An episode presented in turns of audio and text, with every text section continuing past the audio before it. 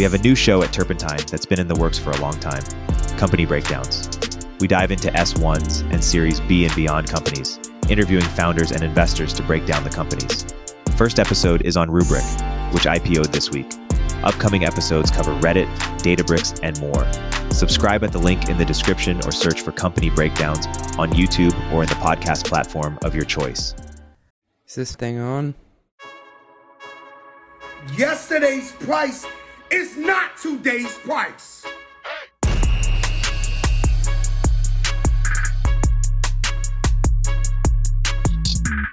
What's up, all you metrics freaks? Welcome back to another episode of the Run the Numbers podcast. This is CJ Gustafson. Not really sure why I'm introducing myself again, but uh, I just got off a awesome pod with Jenny Decker, the CFO at Front, and it was a blast. We talked about a lot of cool things, but before we get there, I want you to smash that five star rating on Spotify or wherever you get your podcasts. And I am told by producer Nancy, I haven't even found this feature yet, but there is a way to submit a question on there. So you can tell me, uh, you know, how lame I am, why you think the rule of 40 is cool. You can ask anything, really. Questions, comments, insults, throw them in. We'll take anything. Before we get into this old episode, I want to go off the books with the mail bag of burritos here. And so, first question I got here from Matt Shunny. Shun, Shunny. Matt Shunny. Okay, he said, Hello, CJ. Uh, love the pod. I like that you called gross margin the dark arts. That resonates. Question Why don't you put attrition slash vacancy assumptions in your headcount budget? Is that right? Was trying to figure this out. I'm in annual planning season. Happy annual planning season, Matthew. I do not include attrition in my headcount budget because I like to treat it as a tailwind. There are going to be a lot of things that are unexpected and potentially go wrong uh, next year in your budget, and you want to have a little bit of wiggle room. And with people costs being 70% of everything that you pay for, it's good to give yourself a little bit of freedom uh, for when people actually drop out of the workforce. So think about it like you're going to have some people who are going to come in at more expensive than what they cost. You're going to have uh, some people who end up actually turning into two people because you end up uh, splitting up the roles and responsibilities differently.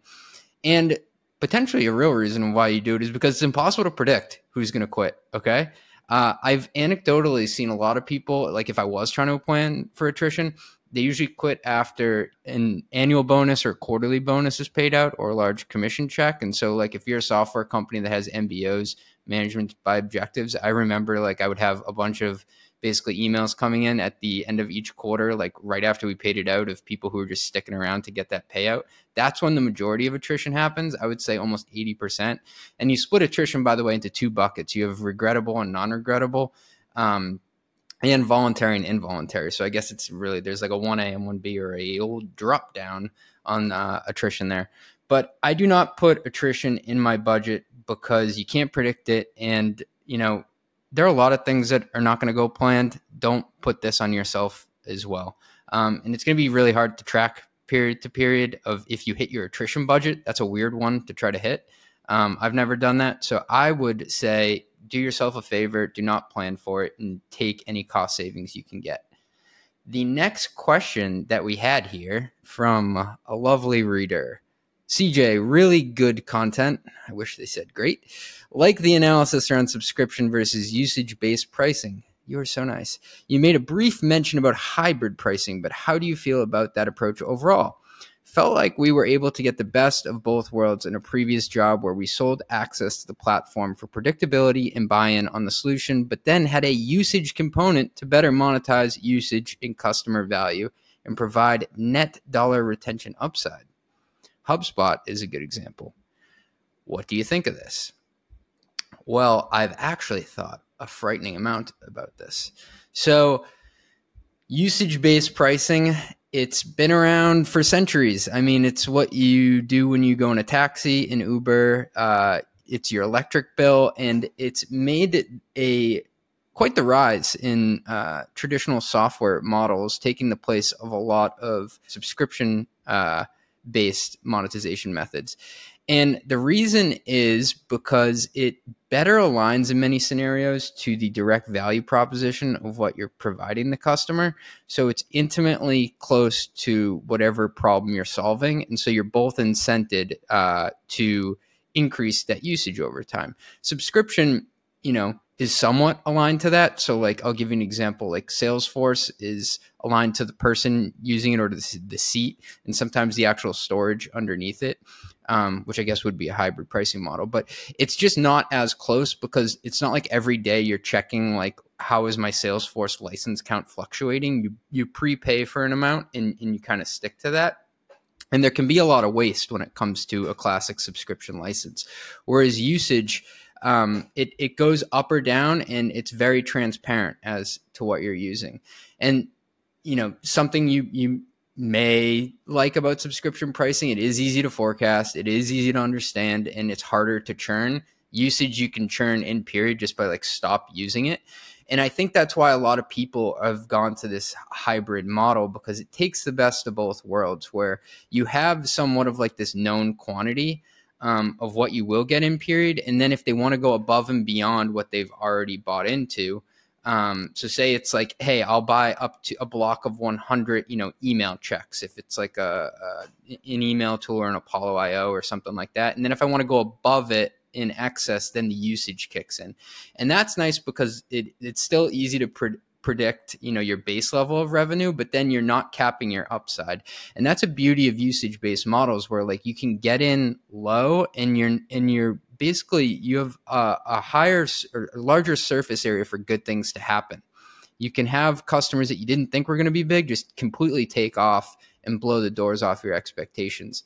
And that'll play out in what, what the lovely reader slash listener was asking about um, net dollar retention. I mean, it's kind of like a video game cheat code where these customers start at this lower level, and any growth you get is going to fall into that expansion bucket. And for all you metrics dorks out there, you know, in terms of how you calculate it, that expansion makes your net dollar retention go up over time.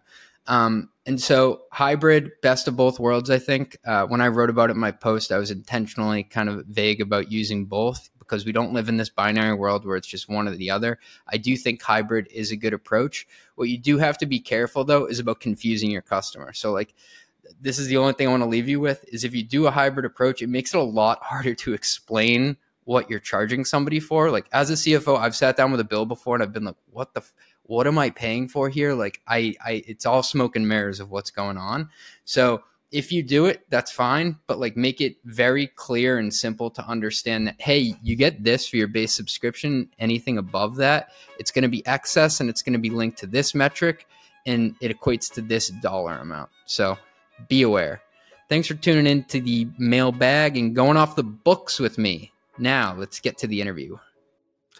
All right, welcome back to another episode of the Run the Numbers podcast. I am here with Jenny Decker, the CFO of Front. Jenny, thanks so much for coming on.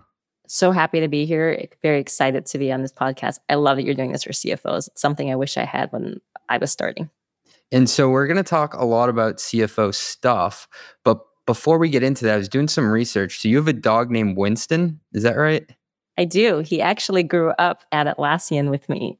I am such a fan of people who give their dogs people names. My my dog's name is Walter. Mine's named after Winston Churchill. So weird fact about me: I had a cactus all through college, and his name was Winston Churchill. I used to name my plants after political figures. Sounds like big, we have a lot. Big fan. Common. So I have to admit, my wife helped me a lot with the research for this podcast because she is a power user of Front.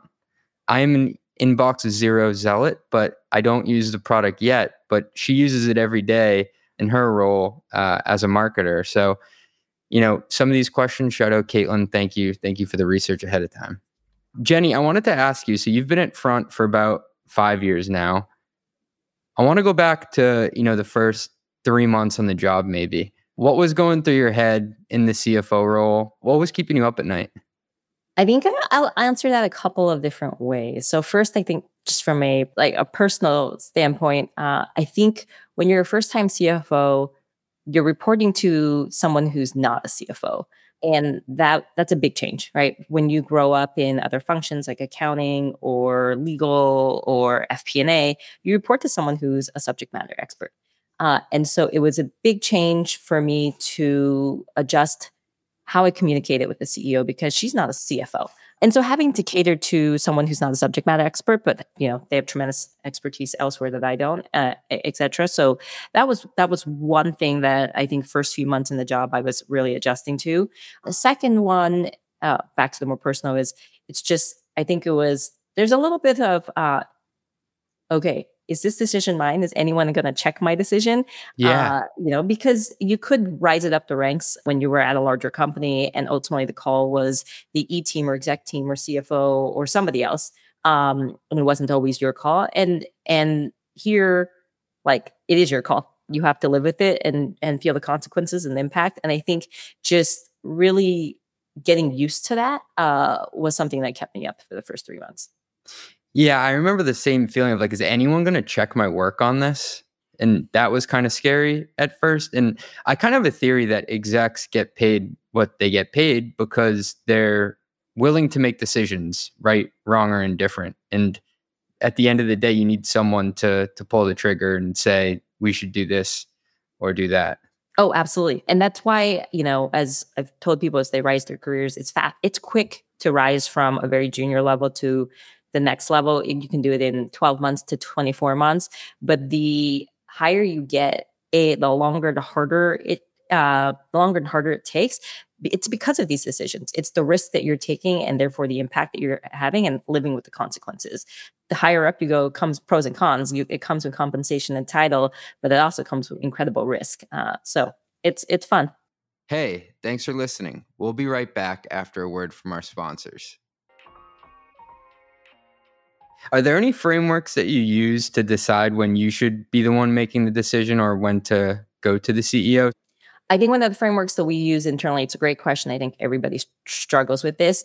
I'm sure you've heard of it. It's the RACI DACI model. Uh, mm. Specifically, let's take DACI, D-A-C-I. So D is the driver, A is the approver, C, you know, are the contributors, and I are informed. Uh, we don't try to do this on the day to day. If I'm asking you to do something very simple, like run a model like we don't need to do the DACI on it but if we're mm-hmm. if we're talking about who's making the final call on our CRO's variable compensation model, I'll quickly do a pulse check with our CEO being like, hey, DACI, check. Am I the approver or you're the approver? Etc. Do you want to be the I or the A, etc. And so it's it's helpful. And I've sat down with our CRO, you know, when the CRO has started and is being like, let's just do a quick RACI DACI check because we come from different backgrounds, different companies. And then what we do is we call clean escalate. If we can't agree to something um, with full earnest in trying to resolve it between the two of us in a couple of days, then we'll clean escalate to the CEO. Um, and so it's a framework that has helped us. You don't call it in every situation, you call it in the really big situations, but just saying, hey, let's do a quick DACI on this and we can identify roles. I love this. Just to go, uh, you know, nerd out on this for a sec. Do you need? Because I've tried to incorporate frameworks before, and I've had some people be like, "Nah, man, we don't really do it that way," or you know, I, I think the way we're doing it, it's fine do you need the CEO to say, hey, I want everybody to use this framework and, and buy into it going forward? How did it become part of your culture and nomenclature? So th- there are some things that um, we have found that once you introduce it company wide, it just becomes part of your culture and ethos. And I can try to bring up a couple. This is one yeah. that we did roll out company wide. We did the company all hands on, and it was all in the spirit of let's get. Uh, I'm going to swear in your podcast. Let's get shit done faster. And this isn't trying to put people in boxes. It's really sometimes if you have unclear roles and responsibilities, it's just going to slow you down. And so let's call a DACI or a RACI. And so we introduced it at the company wide. We introduced it to our managers. We we really encouraged it um, as part of teams, and that's typically how things are done. Or sometimes it happens. I'm using another example organically, and we love we find that we love it, or we see pockets of success. So we at Front do what we call a monthly 101, and it's a it's I'll, I'll tell you, it's the same five questions that I use everywhere. It's what's making you happy this month? What's making you unhappy this month? What are you working on that you think you shouldn't? What are you not working on that you think you should? And then how can I make your professional life better? It's the same five questions every month. And we found that the teams that did it were much more successful than the ones who didn't. And so we rolled it throughout other managers uh, and then roll it out company wide. And now it's just part of our culture. And we love it. And a lot of people who, you know, come in and out of front um, will take it with them to their new work workplaces. That's incredible. And so all the employees will fill this out. It's not just managers, you're saying. Oh, absolutely. I do it with all of my directs, and I also do it with my manager, Mathilde, who's the CEO and founder. Yeah, that makes a lot of sense. Now that we're on frameworks for communicating and making decisions, I heard a story about um, the CTO at HubSpot, Dharmesh, and apparently, and I'm going to totally butcher this, but when he posts something in Slack, he'll he'll say it's essentially like, "Hey, for your information," and have a tag on it, or he'll say, "This is something I'm thinking about." which means like you should consider it. But if you don't think it's a good idea, you should give me like a well reasoned idea back. There's no mystery around what his message meant or or what you should do in terms of picking it up or putting it down. I love that. I hadn't heard that, but it's it. I love it because I think the more senior you get and the further away people get from that, a there's a possibility of, of misinterpretation but also not knowing like how open they are to change or how much to debate. And i tell my directs this tell me if this work is 20% done or 80% done because i'll cater my feedback accordingly. If it's 20% done let's talk about the high level. If it's 80% done i'm going to get into it. And so it's very very similar to that and i love it. We have a similar which is this is to inform this is for discussion. This one I need you to action. But I, I love that he's really introduced that uh, in Slack. The ones we use are for agenda topics. Sometimes I feel like at big companies with steer codes, it's like, well, if we put everybody's name on the page together, we'll fail together and it can't all kind of point back to me. Yes. Yes. Which is why we typically try to assign one owner to have high bars of accountability here. Yeah, but I, I, love your ideas around decision making and and how you frame up when to take the ball and shoot it or, or pass it. So thanks for that as you've matured in your role as a CFO, you've got more confidence under you, you've understood the business model well, you've contributed to how the business model has formed. What kind of changes in terms of what kept you up at night to start with versus now? Yeah, I'm going to go back to my first three months as, as CFO. I definitely think with time in the seat, you just become a lot more comfortable. I'm sure you relate, you know, how to work your CEO, um, where to find data inside the company, uh, and then also just living with the impact of your decision like that mm-hmm. that no longer keeps me up like it just wears on as you gain more experience and i think that's the incredible part about being a cfo but the business challenges are different uh, in terms of what kept me up.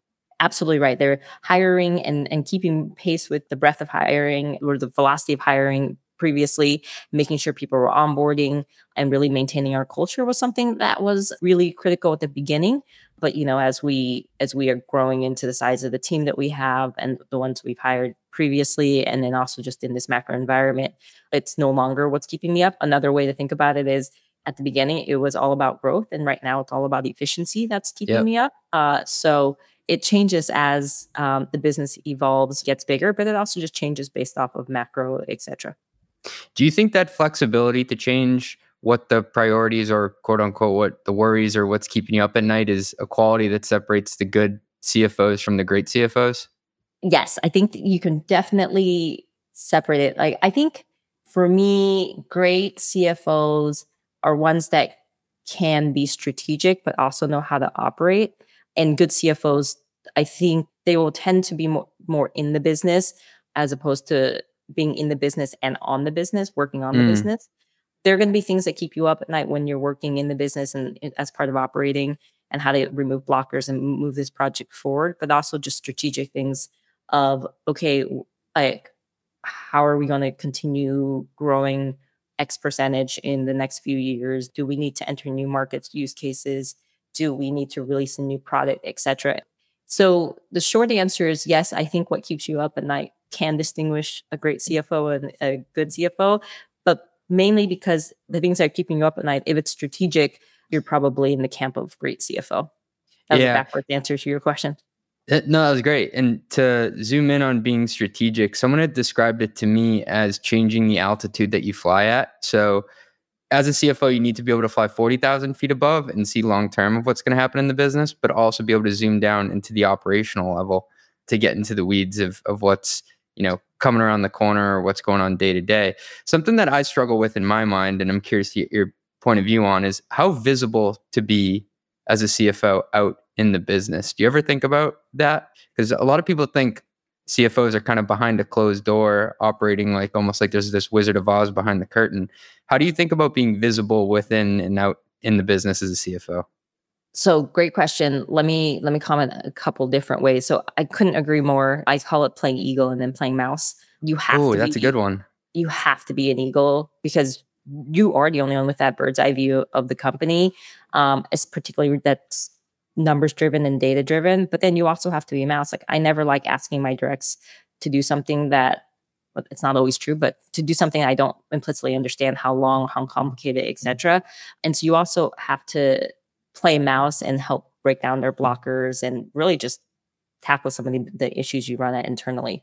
In terms of not being the Wizard of Oz and being behind the curtain, I think it's important on several layers. Like when you're working on the business, I do think it's very important that it's you and the CEO who are really jointly owning the relationships with investors and your board.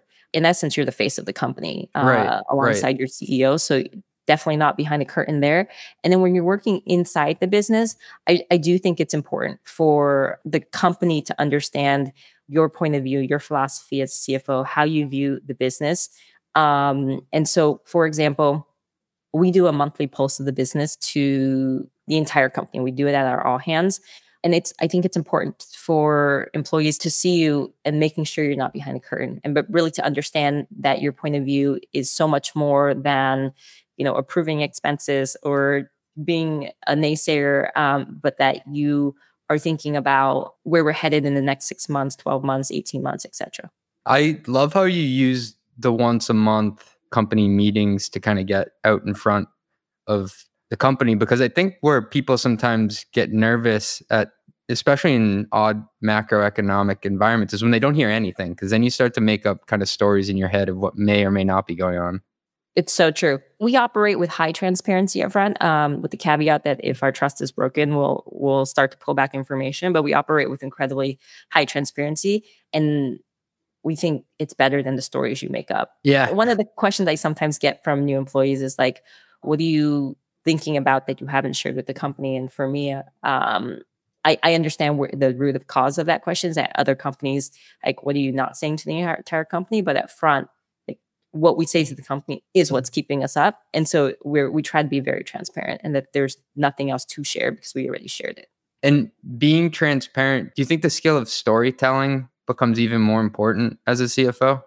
I think if you were to ask me what is the most important skill to have as a CFO, it's um top three most important skills, I would say storytelling is absolutely in that list. And if I were to hazard what the other two are, it's probably influencing cross functionally and then hiring. I can name many others, but like I think that's an incredible list. those three. Yeah, storytelling is something that my eyes were open to first time in the role. It's like I'm selling employees on joining the company, I'm selling investors on investing, and then I'm selling our financial story in general to existing investors to but not only that you're selling uh, you often have to get buy-in from your executive team or your Mhm. leadership team even if you know it's the right answer you have to slow down and get their buy-in or it's going to slow you down in the future if they're if they don't believe that that's the right path for them i mean that can be storytelling that can be influencing it matters And to drill into the second one, influencing cross functionally.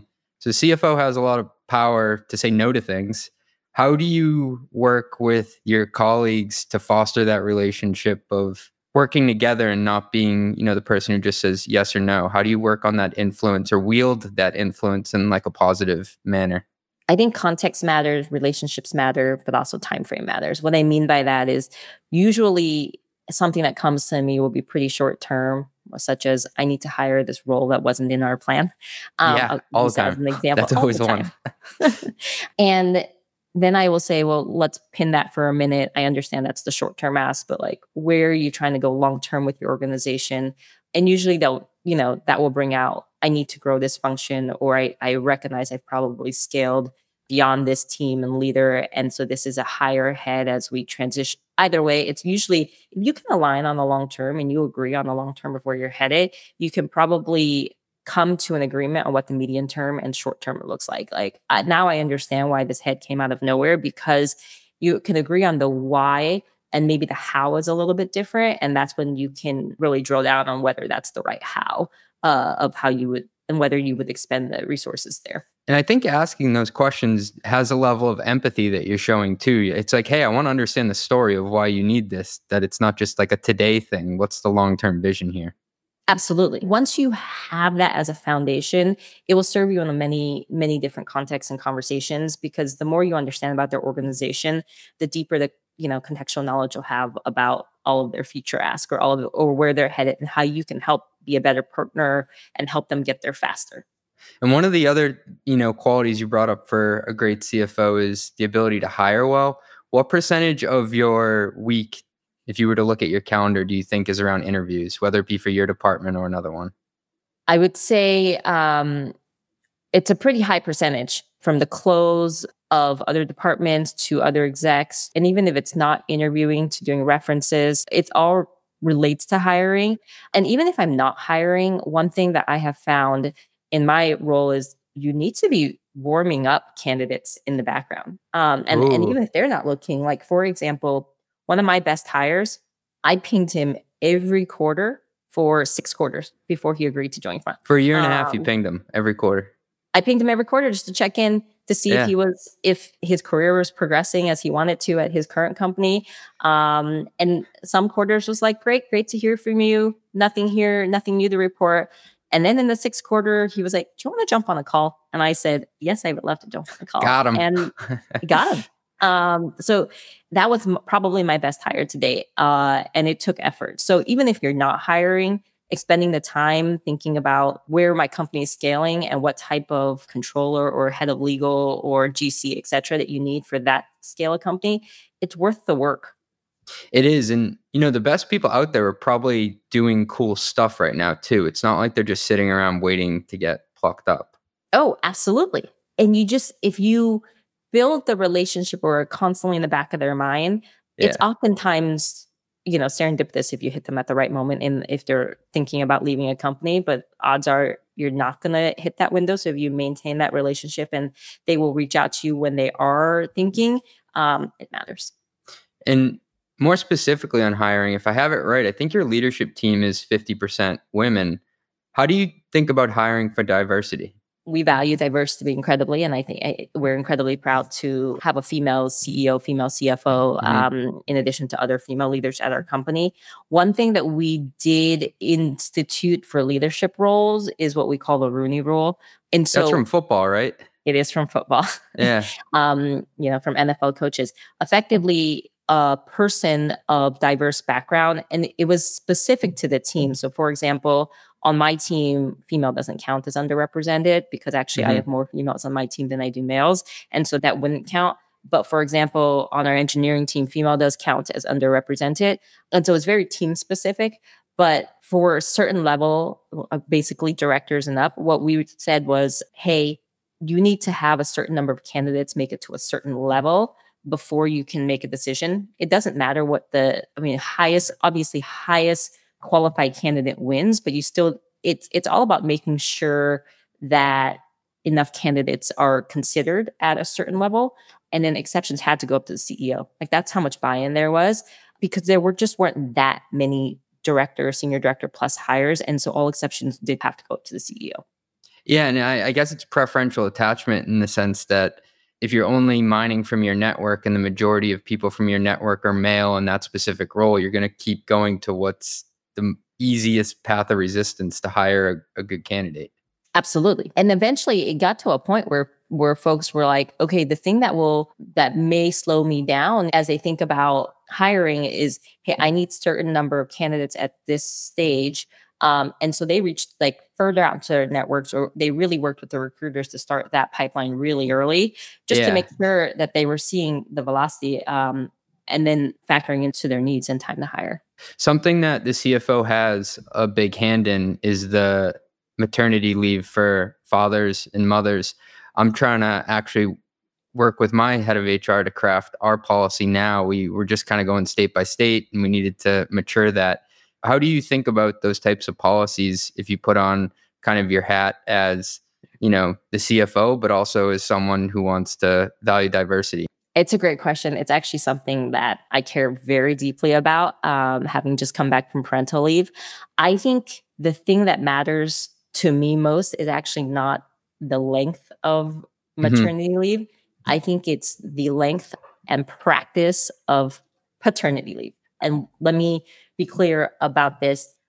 Even if I set maternity leave at, and I'll use the one that's front at 18 weeks up front, no matter what I set paternity leave to be, it, it should be very close to or equal to maternity leave. The exception being like, I do think it there is a big difference for for giving birth. You do need birthing recovery. Even if you were an adopting mother, I think I would set it as equal to paternity just to draw out that distinction.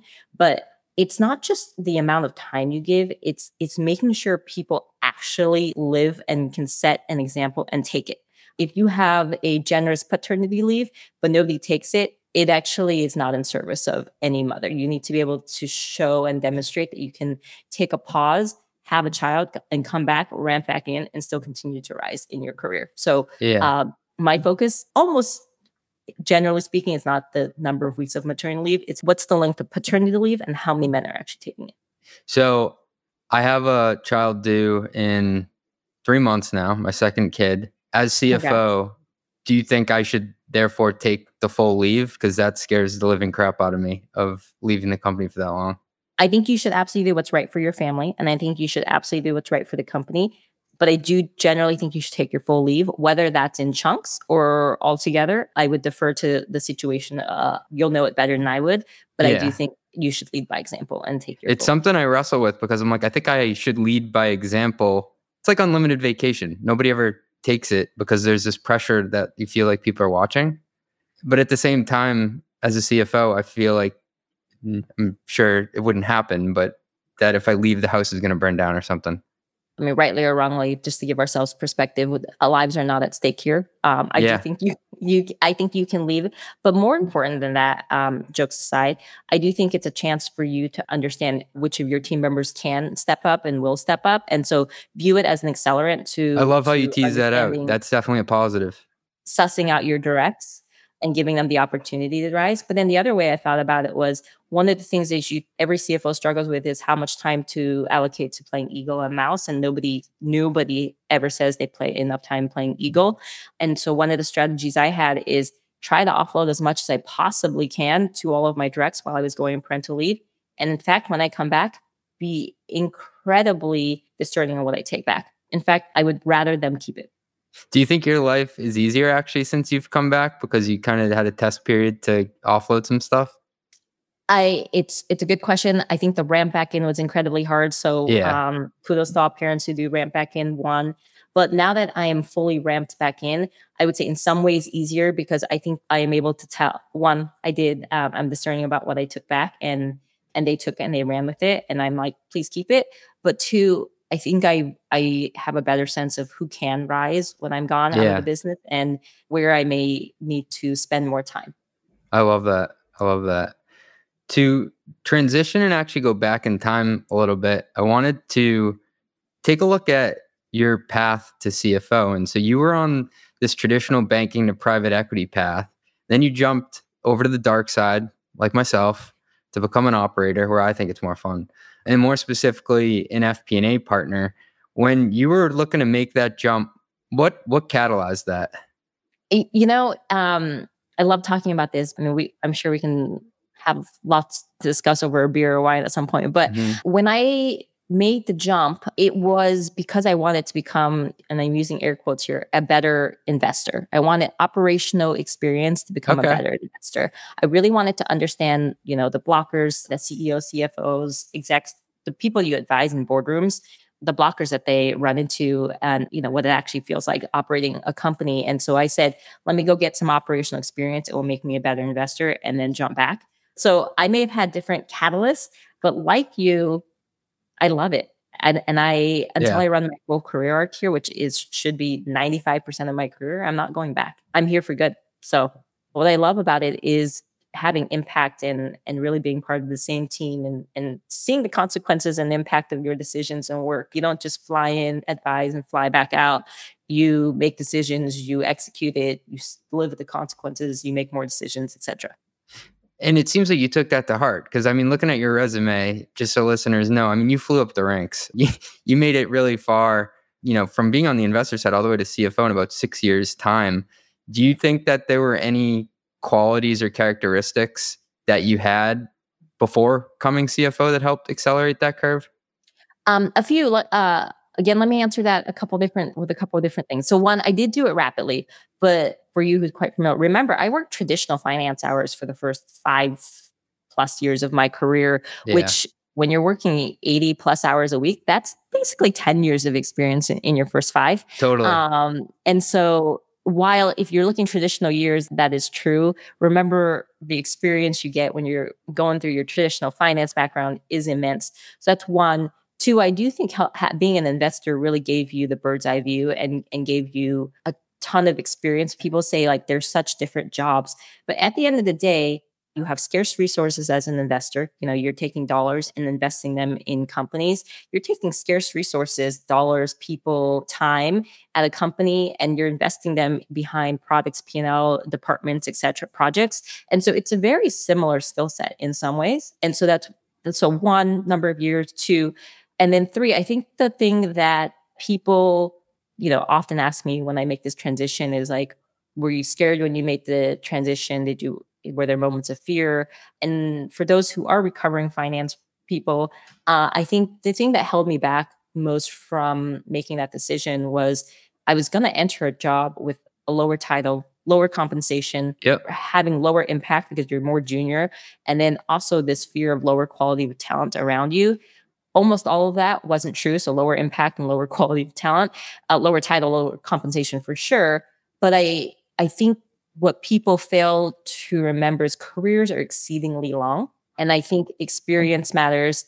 Um, the company you go to matters, and your title and your compensation will catch up to you as long as you're indexing on the right things. And for me, it was experience manager as opposed to title compensation throughout.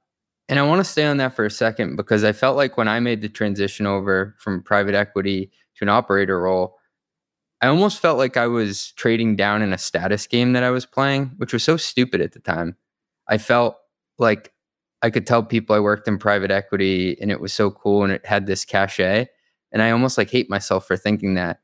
And I think I was like a, and I'm not saying you were by any means, I bet you were an all star, but I was definitely like a B private equity person, maybe B minus, but I could be an A, A minus operator. And I was also happier moving over and having more fun with the people I worked with. Did you have similar, you know, back and forths in your mind around like, am I playing a status game here? Or am I doing like what's the best thing for Jenny long term? Oh, I have very, very, very similar experience, which is again, you are taking a, a step back from comp and title wise. And and I will say my first few years after exiting private equity, the assumption can be you failed at private equity. Yeah, um, that's what I that's what I was really afraid of people thinking. And or you just couldn't cut the hours and you chose a lifestyle job. And it it's funny because you're on this trajectory and for I will say there's a black box of time um, and I, I actually call it my pre-IPO Atlassian years because quite frankly, nobody knew what Atlassian was and how they were growing. And they were like, I don't understand her career trajectory. And then when Atlassian went public, and then even more when I became CFO of Front, people were like, whoa, she made some of the best decisions of her career when I would say there were many years where, you know, folks in your network don't quite understand your career trajectory. So again, this is why don't optimize for the year, don't optimize for the title, the compensation, optimize across your career and you'll come I think you'll come out where you want yourself to. That's such good advice. Don't optimize for the title and the career in the moment. Take a longer term view to it. Absolutely. That resonates with me a lot. And in retrospect, you do look like a genius because I think about careers in some ways is you're kind of building a startup and you're the CEO of yourself. And you kind of look like an overnight success when you look at your resume, but there probably were times along the way where you're like, shit, what am I doing? Like, did I make the right choice? I got off like, and you know, being in private equity isn't a sure path by any means, but it has that status, that cachet, and the high dollars that, you know, people associate with it. The advice I love telling people who are younger than myself is you write your story in hindsight and you write your story backwards. It is so easy for me to tell you my story now, which is first I was a generous investor and then I went into tech to specialize and then I jumped into tech to be an operator. And then I went through a rapidly growing company and then I jumped into a smaller company to be CFO. I can tell you at each of those jump off points, I had no idea if Yeah. this story would actually become a story. And I certainly did not plan it from day one, but the story makes a ton of sense in hindsight. It and does. so just trust yourself that you'll be able to write your story backwards. Trust yourself to write the book as it goes. Absolutely. And yes, I love your analogy of CEO too, because the other thing that I also tell anyone who is in my organization up front is you are the CEO of your career. Like it's on us to absolutely give you opportunity at front, but at the same time, like you need to be the one who brings up what you want to do, where you want to grow, what skills you want to augment, and be the CEO of that. And so I think all of that resonates with me. The uh, commencement speech from undergraduate business school at BC, I remember the dean gave this long talk about you have to be the CEO of you. And like I was pretty hungover at the time, so I didn't like fully understand what he was saying. But I was like, "What is this guy talking about? CEO? Like I'm going to work for PwC. I'm going to go work for this company, great brand name." And like the older I've gotten, the more I've been like, "Damn, that guy was spot on. I'm the CEO of me. Like I'm my own business and writing my own book as if I'm kind of a startup along the way." Oh, absolutely. I think about it in- terms of career development. I think that's true for employees in terms of well-being. Like Front can can offer all the benefits in the world for, you know, wellness days and mental health resources, etc. But you're the CEO of your own self too. Like for well-being to be important, you need to own that too. So it's Yes. it's it's both. Love it. So, moving into what we like to call our long ass lightning round, I wanted to ask can you give us an example of something you've screwed up on the job in your career, either here or elsewhere? I think um, hiring is one. I've mishired, and just being able to quickly recognize when you've mishired and quickly make changes is going to be the difference between good and great because your team needs to augment you. So that's one. Two, storytelling. I think early on, I thought storytelling was oversharing all the facts. Like I wasn't hiding anything over here, but I think the best storytellers are the ones who look at all the data and are well versed in all the data. And if you challenge me, I, I know the data, but it's crafting up the salient points where you don't just regurgitate all the data. It's like, okay, I looked at it all, I know it all, but here are the things that you need to know. And so those are some of the the mistakes that I've screwed up certainly as With I hiring, I got a question. Is the mistake the hire or is the mistake not making the change fast enough? oh, it was both. Both are so important. Is one worse than the other? Yes, I think the worst is letting it linger and being too scared to make that decision. Yeah. Inevitably, you'll mishire. Yeah. But if you No one bats a thousand. aren't quick to make the change, you're gonna hurt yourself and the company so much more. Gotcha. Next one here. Can you walk me through your finance software stack? Can you tell me what you're working with today? Oh, happy to. I joke with people. Systems are part, probably the part that you have to work inside the company to really understand systems because, like, PE doesn't understand finance. They invest in tools sometimes that they've never even used. Oh, absolutely. Um, Actually, the until majority you, of the until time. you're like signed in and lived and understand like what's not integrating and how painful Yeah. it is to get information from Salesforce to NetSuite, it's, I mean, you haven't lived. Yeah. Okay, so my finance stack, I'll just ramble off a few. Uh, we have NetSuite as our ERP system. Shout out NetSuite. Big fan of NetSuite. Big fan of NetSuite. You know, they do all the things for us, RevRec, etc. We have Tipalti, Bill.com, Airbase. We also have for commissions, we have Captivate. For FP&A, we have Pigment. uh, Pigment, for okay. Forecasting purposes, we run our billing through Stripe, and so we also use their tax software within Stripe. That's a strong stack. I mean, that's a really mature, you know, series of tools you get there. What's the most recent tool you bought? The most recent tool we bought was Pigment. So I grew up on tools like Adaptive and Anaplan, although there's this whole new generation of FP&A tools as well, but really wanted to give ownership to my FP&A team. And they came back and they said they wanted to run with Pigment and they've been super happy with Pigment. So that's probably uh, been our most recent ad because you don't add that until you have a, a team of a certain scale. One thing I have learned from operating at, at scale is in some ways, like it's not true. I mean, you can bring on tools too early, but the tendency is to bring on tools too late. And so we do have, I would say, a stack that is a little bit more robust than you would maybe see at other companies of our size. But I think I know we will grow with them as we grow. And last question for you What's the craziest thing you've ever had someone try to expense?